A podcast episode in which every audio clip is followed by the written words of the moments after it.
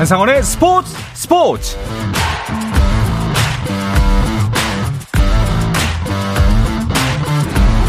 스포츠가 있는 저녁 어떠신가요? 아나운서 한상원입니다. 오늘 하루 이슈들을 살펴보는 스포츠 타임라인으로 출발합니다.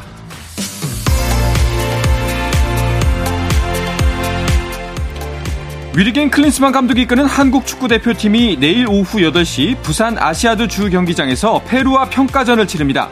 주장 손흥민은 스포츠 탈장 수술로 출전이 불투명한 상황인데요. 클린스만 감독은 손흥민은 벤치에서 시작한다고 밝혔고 주장은 골키퍼 김승규가 맡을 예정입니다. 손흥민 외에도 수비수 김민재의 부재 등의 이유로 내일 페루전은 선수 라인업에 큰 변화가 예상되는데요. 이 소식은 잠시 후에 자세하게 전하겠습니다.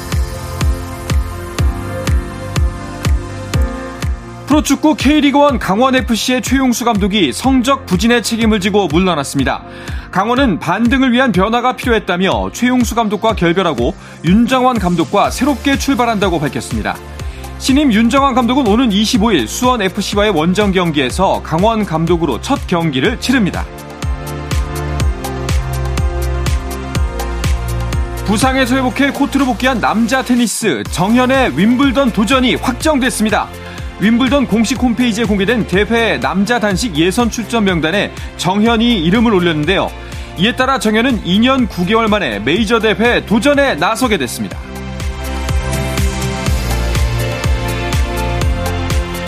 한국 여자 배구가 발리볼 네이션스 리그 2주차 첫 경기에서 홈팀 브라질에 세트 스코어 0대 3으로 졌습니다. 한국은 튀르키예에서 끝난 1주차 경기에서 4패를 당한 등 17연패 수렁에 빠졌고 올해 발리볼 네이션스 리그 5경기에서 한 세트도 따내지 못하는 부진도 이어갔습니다.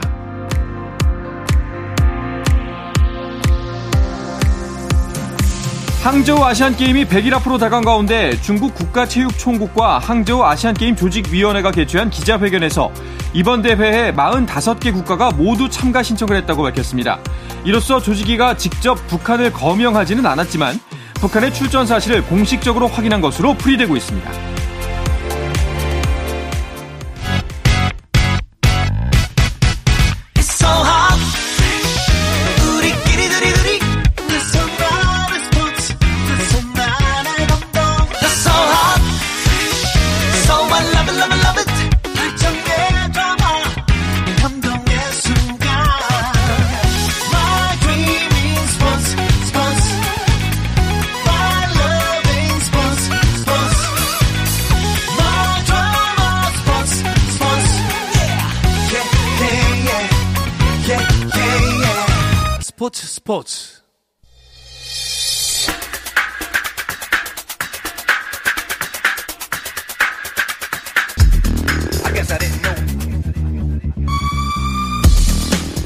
영국과 한국으로 가는 이원 축구 방송 이건 김정용의 해축 통신 시작합니다. 먼저 풋볼리스트 김정용 기자와 인사 나누겠습니다. 어서 오십시오. 안녕하세요. 김정용입니다. 네, 영국에 귀국하셨으려나요? 이건 축구 전문 기자도 연결합니다. 이건 기자 안녕하세요.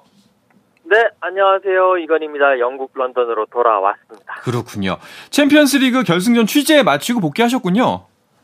네, 그렇습니다. 11일 새벽에 어, 그 튀르키예 이스탄불 아타튀르크 올림픽 스타디움에서 열린 맨시티와 인테르의 챔피언스리그 결승전 맨시티가 1대 0으로 승리를 하면서 맨시티의 트레블 달성 현장을 어, 직접 취재를 하고 왔고요. 어, 맨시티 어려운 경기 했지만 로드리가 골을 넣으면서 승리를 했습니다. 맨시티 팬들 밤새 이스탄불 시내를 돌아다니면서 너무나 기뻐하는 모습들을 보, 직접 보고 어, 또 영국 런던으로 돌아왔습니다. 그렇군요.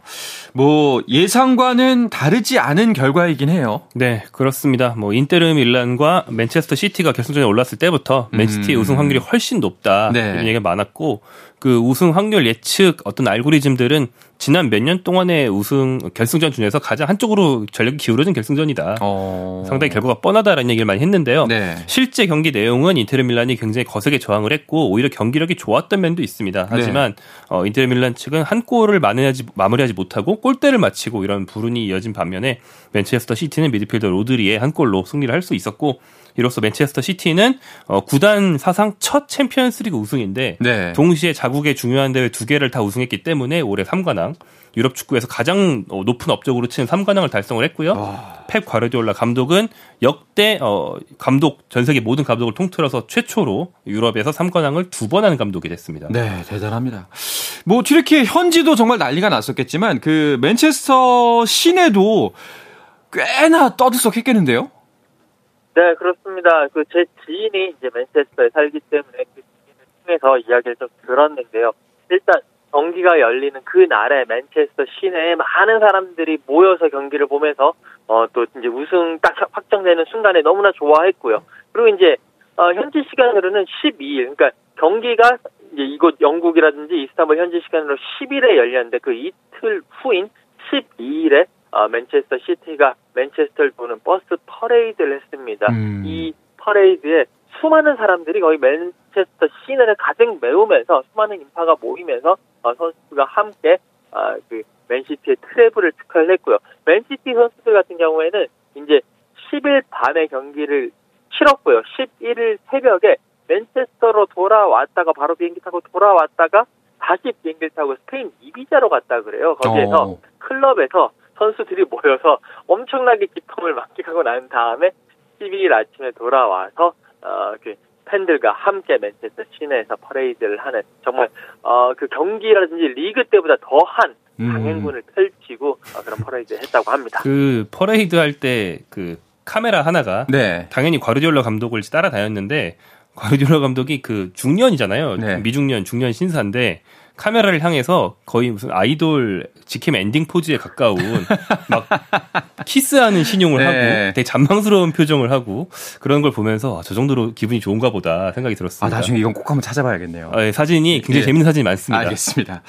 자, 이렇게 해서 뭐 2022, 2023 시즌 유럽리그 일정은 모두 다 마무리가 된 거죠. 남은 거 없죠. 네, 그렇습니다. 뭐 일부 리그에서의 어떤 승강과 관련된 경기가 끝까지 음. 이어진 게 있었는데 그것들조차 챔피언스리그 직후에 이제 네. 다 마무리가 됐어요. 어, 간단히 정리를 해보면 대체로는 결과적으로는 이길 만한 팀들이 다 우승을 했다 이렇게 음. 볼수 있겠는데 잉글랜드의 맨체스터 시티, 독일의 바이에른 뮌헨, 스페인의 바르셀로나, 프랑스의 파리 생제르맹 우리가 가장 익숙한 우승 팀들이 대체로 우승을 했습니다. 과정은 좀 험난한 데도 있었지만 결과적으로는 우승컵을 차지했고요.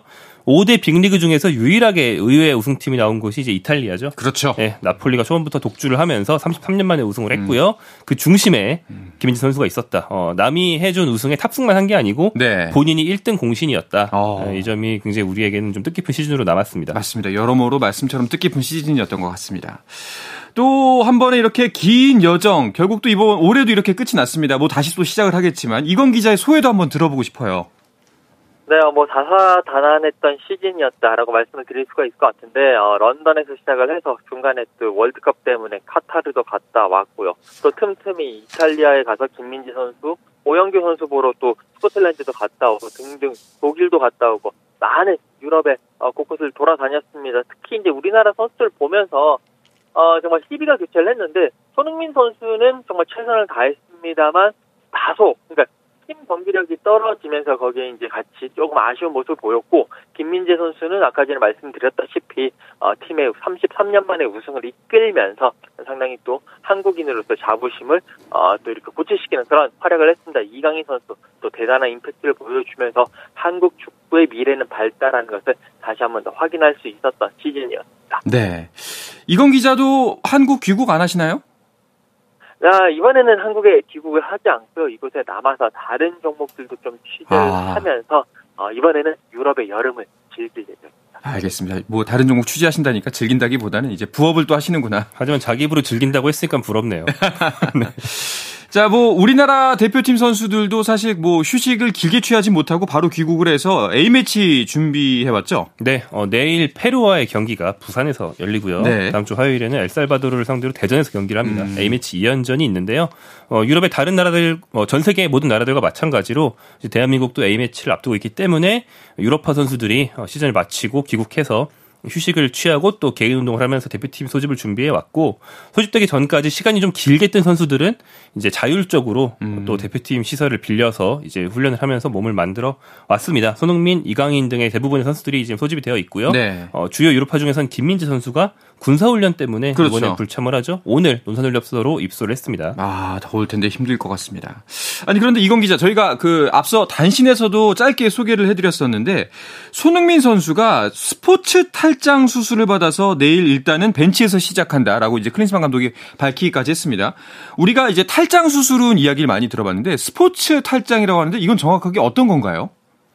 그러니까 스포츠 헤르니아라고 해가지고 이 내장을 지지해주는 그 배 안에 근육층이 있습니다. 이걸 복벽이라고 하는데 뭐 반복적인 움직임이라든지 속도 전환 뭐 이런 쪽의 움직임이 많아지면서 그 복벽이 약해지는 거죠. 음. 그러면서 이제 내장이 복벽 밖으로 밀려나는 현상인데 이게 이제 손흥민 선수처럼 움직임이 이제 뭐 속도가 빨라지고 느려지고 이런 스프린터형 선수들이라든지 네. 반복적인 움직임을 하는 선수들에게 좀 많이 나타납니다. 예전에 김남일 선수도 그랬고 어, 프랑크 람파드, 앨런 시어러 그리고 브라질의 카카 이런 선수들이 이 스포츠 헤르니아 때문에 많이 고생을 했던 선수들인데 이게 그렇게 큰 부상은 아니에요. 사실 이제 복벽으로 좀 밀려난 것들을 좀 안으로 밀어넣고 고정시키는 네. 수술인데 요즘은 많이 막 개복해서 하지도 않고 이제 약간의 이제 뭐 구멍 뚫어서 한다고 하는데 작은 수술이라서 큰 문제는 없습니다. 그래도 어, 손흥민 선수는 원래 뛰는 걸 좋아하는 선수, 축구를 너무 좋아하는 선수다 보니까 이번 페루전 뛰고 싶다고 얘기를 한 것 같은데 클린스만 감독은 길게 봐야 된다 얘기를 하면서 네. 일단 페루전 쉬어가는 걸로 했고요. 페루전에서 쉬면서 충분히 몸 상태를 다시 끌어올렸으면 하는 바람입니다. 뭐 사실 큰 수술은 아니라고 해도 몸 안에 구멍을 뚫어서 뭔가를 만지는 거잖아요. 네, 뭐 일반 사람들은 그 헬스장에서 운동할 때 네. 너무 무거운 무게를 치면 아. 이제 복압이 올라갔을 때 팍 하는 느낌이 나면서 뭐가 삐져나가는 느낌이 들 때가 있거든요. 아. 일반인들은 그럴 때 걸리고 운동선수들은 이건 기자 얘기대로 이제 빠른 스피드로 우, 운동을 자주 할 때 걸리는데 이게 어, 지금 얘기한 것처럼 달고 뛸 수 있는 부상이고 송민수 선수가 실제로 달고 이번 시즌 소화했다고 해요. 아. 하지만 재발이 잘 됩니다. 그렇죠. 장기적인 컨디션 저하를 불러와서 음. 아예 못 뛰는 건 아닌데 경기력이 떨어져요. 그래서 이제 완치가 굉장히 중요합니다. 음. 아, 그래서 이제 운동할 때 그 챔피언 벨트 같은 거 메고서 하시는 분들이 약간 이런 거 방지하는 부분도 있겠군요. 그런 걸 메고 할 때 이제 오히려 힘을 너무 많이 주면 아. 내장이 밖으로 밀려나는 아, 그런 느낌이 드는 거죠. 그렇군요. 어, 무리는 절대로 안 했으면 좋겠다 하는 게 아마 많은 분들의 바람이지 않을까 싶습니다. 그렇게 되면은 손흥민 선수의 출전도 일단은 불투명하고 그리고 수비진에도 변화가 있을 수밖에 없습니다. 어, 라인업이 좀 많이 달라질 수도 있겠다라는 생각이 드네요. 네, 어, 제가 여러모로 좀 취재를 해보고 있는데 네. 어, 있던 선수들이 주로 뛰겠지만 음. 그래도 그 배합 조합의 모습이나 이런 건 상당히 달라질 것 같고요. 그리고 이제 공격 쪽이나 미드필더 쪽은 그래도 익숙한 선수들이 많이 뛰지만 수비 쪽 그리고 수비형 미드필더 쪽은 큰 변화가 있을 수밖에 없습니다. 지금 음. 김영권, 김민재 그리고 정우영, 손준호가 다 없어요. 네. 그래서 수비형 미드필더와 중앙 수비, 나아가 측면 수비까지도 상당히 새로운 조합이 나올 것 같습니다. 네. 이런 상황이다 보니까 어 일단은 이강인 선수의 활약이 좀 더 기대가 되기도 합니다. 여러 가지 소식도 많고요.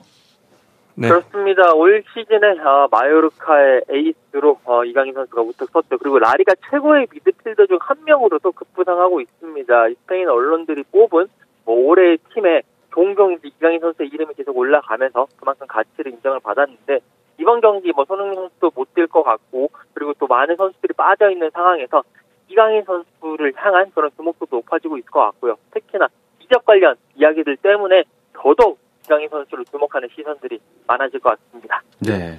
자, 이강인 선수 이야기가 나와서 말인데 정말 빅뉴스가 떴습니다. 약간 조금은 생소하기도 했어요. 예. 파리 생제르맹 이야기가 나왔어요. 네, 그렇습니다. 현재로서는 김민재 선수의 어떤 어떤 특정 구단으로 이적보다 이강인 선수의 파리 생제르맹 이적이 가장 근접해 있는 상황이고요. 오. 네. 뭐 현지에서 굉장히 확정적이라는 얘기가 많이 나오고 있는 가운데 우리로서는 그 A매치 다 끝나고 네네. 유럽으로 건너가서 유니폼 들고 사진 찍기 전까지는 완전한 확정은 아닙니다. 음... 그래서 뭐, 뭐 지켜보긴 해야겠지만 굉장히 유력한 상황이 됐고요. 파리 생제르맹은 우리가 익히 알다시피 뭐 정말 세계에서 가장 강한 팀 중에 하나고 네. 지금 이강인 선수가 똑같은 왼발잡이 플레이메이커 한 명이 이적한 자리를 메우는 이적이라고 볼 수 있거든요. 음... 메시입니다. 그 메시랑 똑같은 네. 수준의 선수는 아니지만 메시가 나간 자리에 이강인을 산다는 거예요. 네. 네, 이런 게 굉장히 유력해졌기 때문에 우리로서는 굉장히 가슴 뛰는 소식이 아닐 수 없고 네. 굉장히 현명한 행보를 이강인 선수가 밟아가고 있는 것으로 보입니다. 뭐 일단은 김종현 기자가 이야기한 것처럼 사실 유니폼 들고 사진 찍기 전까지는 뭐 아직 속단을 할 수는 없지만 그래도 굉장히 유력한 기사가 떴다라고 정도까지 좀 이야기를 하면 좋을 것 같습니다. 자, 크리스마 감독이 선보일 선발 베스트 11 등 내일 페루전 관전 포인트는요. 잠시 쉬었다가 와서 계속해서 나누도록 하겠습니다.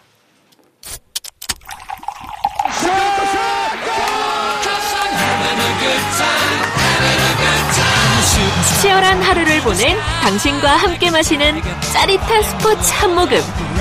매일 저녁 8시 30분 한상원의 스포츠 스포츠. 영국과 한국을 넘나드는 이원 축구 방송 이건 김정용의 해축 통신 듣고 계십니다. 풋볼리스트 김정용 기자 그리고 영국의 이건 축구 전문 기자와 함께하고 있습니다.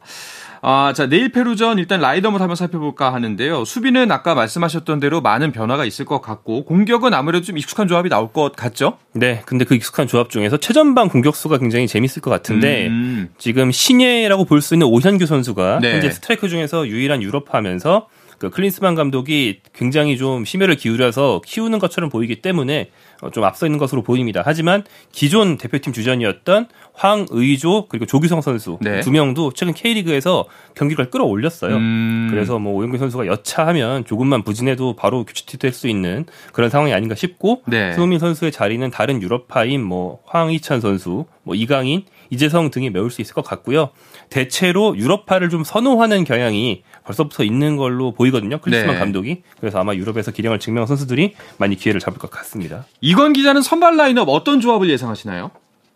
저는 일단 그 센터백 라인의 새로운 조합이 지금은 이제 어쩔 수 없이 나올 수밖에 없는 상황인데 네. 말씀드린 대로 김민재 선수는 아, 군사 훈련을 하고 있고요. 그리고 김영권 선수 부상 때문에 햄스트링을 다쳤기 때문에 나설 수 없습니다. 그렇기 때문에 현재로서는 박지수 선수와 그리고 정승현 선수가 센터백 조합으로 나설 것 같은데 과연 이 새로운 조합의 이 센터백들이 어, 페루를 상대로 어떤 모습을 보여주느냐 이것이 향후 또 대표팀의 운영과 관련해서도 맞물리는 문제이기 때문에 음. 이두 선수의 조합을 좀 지켜보시면 아, 좀 좋지 않을까라는 생각을 하고 있습니다. 그렇습니다. 자, 사실 남미 축구를 우리가 많이 만나봤지만 페루는 조금 생소하긴 합니다. 네. 페루는 어떤 축구를 하는 팀이고 한 전력은 어느 정도로 보면 우리가 될까요? 네, 페루는 뭐 남미에서는 강호는 분명 아니고요. 네. 뭐 중간 정도라고 볼 수 있겠습니다. 아주 음. 약체도 아니고 지난 2018년 월드컵 본선에 나갔어요. 뭐 음. 당시 나간 게 좀 의외이긴 했습니다만 당시까지만 해도 꽤 스타였던 파르판, 게레로 등의 선수가 활약해주면서 나간 바가 있고 어, 최 한국과는 2013년도에 역시 국내에서 친선 경기 가진 적이 있는데 그때 이제 0대 0으로 비겼습니다. 현재 피파 랭킹이 우리 생각보다 좀 높습니다. 21위예요. 네, 약체는 절대 아니고요. 남미는 남미네요. 네, 예. 충분히 경쟁력이 있는 팀 정도로 볼 수 있겠습니다. 그렇군요. 자 스타일을 보면 뭐 전형적인 남미 팀이라고 봐야 될까요? 어, 네, 좀 수비적인 면이 좀 강하고요. 네. 남미에서 원체 브라질, 아르헨티나 등을 상대해야 하다 보니까 좀 수비적인 스타일 그리고 음. 이제 빠르고 개인기가 좋은 공격수 한두 명의 활약에 굉장히 많이 기대는 경향이 그동안 있었습니다. 다만 현재 세대 교체 중이기 때문에 새로운 그런 드리블을 맡아줄 스타가 누군지는 한국전을 비롯한 최근 경기들을 통해서 찾는 중인 것 같고요. 스트라이커 라파둘라라는 선수가 굉장히 잘하고 네. 또 이제 이 팀의 간판 스타인 노장 스트라이커 게레로도 있는데 이런 스트라이커들의 활약이 아마 한국에서도 좀 한국이 주의해야 할 상황인 것 같습니다. 그럼 내일 페루전 관련해서 딱 하나만 더 질문 드리자면은 일단 크린스만호의 정식 뭐 공식은 아닙니다만 이제 클린스만호가 제대로 된 클린스만호로서 첫 번째 발돋움이라고 할 수가 있을 것 같은데요.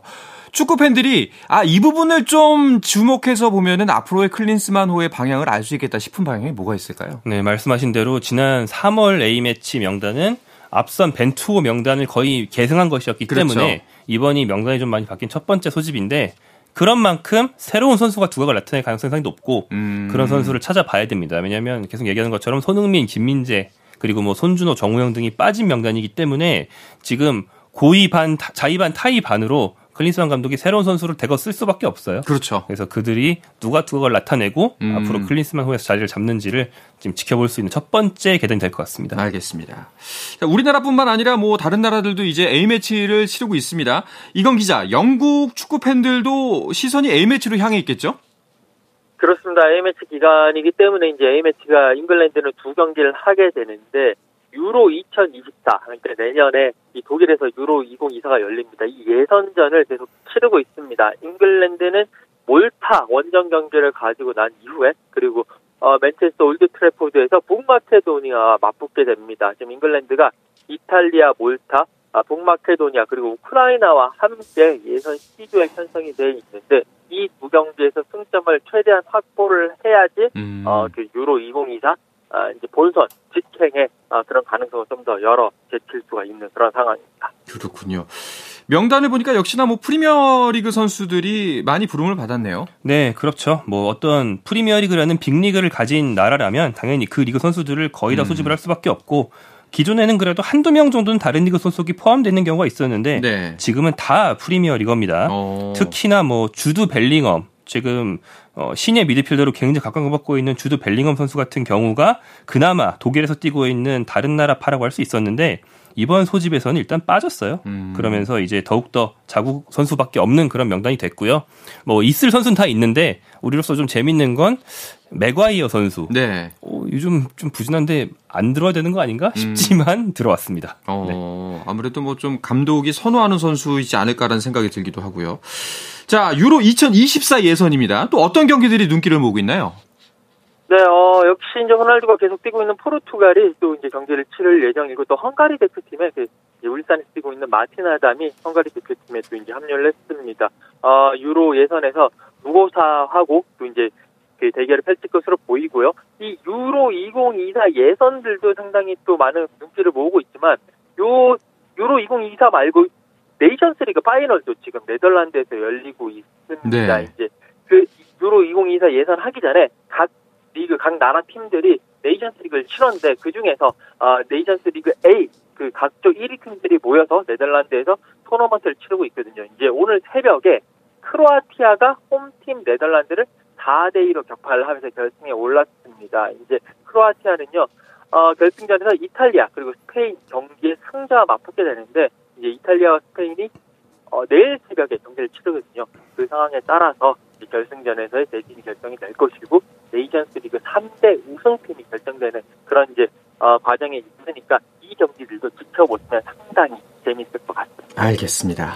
자 대륙을 건너서요. 어, 메시 같은 경우에는 어, 중국에서 A 매치를 준비하고 있더라고요. 네, 어, 아르헨티나 대표팀이죠. 아르헨티나 네. 대표팀이 지금 호주 어, A매치를 갔습니다. 그리고 호주 다음에 인도네시아와 경기를 하는데 그중에 호주전을 중국 베이징에서 해요. 음. 네. 이 아시아 투어 일정이다 보니까 지금 지난 얘기라서 제가 말씀드릴 수 있는 건데 한국과도 원래 A매치를 할까 하고 접촉은 했었어요. 그러니까요. 결국은 이제 무산이 됐습니다만. 네. 어, 여기서 또 한 가지 재밌는 지점이 메시가 중국 매체와의 인터뷰에서 다음 월드컵 2026년 월드컵에는 참가하지 않겠다라는 이야기를 했어요. 네, 어, 지난해 어, 진행된 카타르 월드컵에서 우승한 것으로 음. 자신의 월드컵은 끝났고 어, 2026년 월드컵은 참가하지 않는다라고 말했는데 이런 말을 해야 했던 이유가 다음 월드컵이 북중미 월드컵입니다. 그렇죠. 2026년에 어, 멕시코, 미국, 캐나다, 한국에서 열리는데 메시가 지금 미국의 인터마이애미로 이적을 했단 말이에요. 그래서 이게 월드컵을 대비하는 음. 미국행이 아니냐라는 관측이 있었거든요. 그 관측들에 대해서 반박을 한 거죠.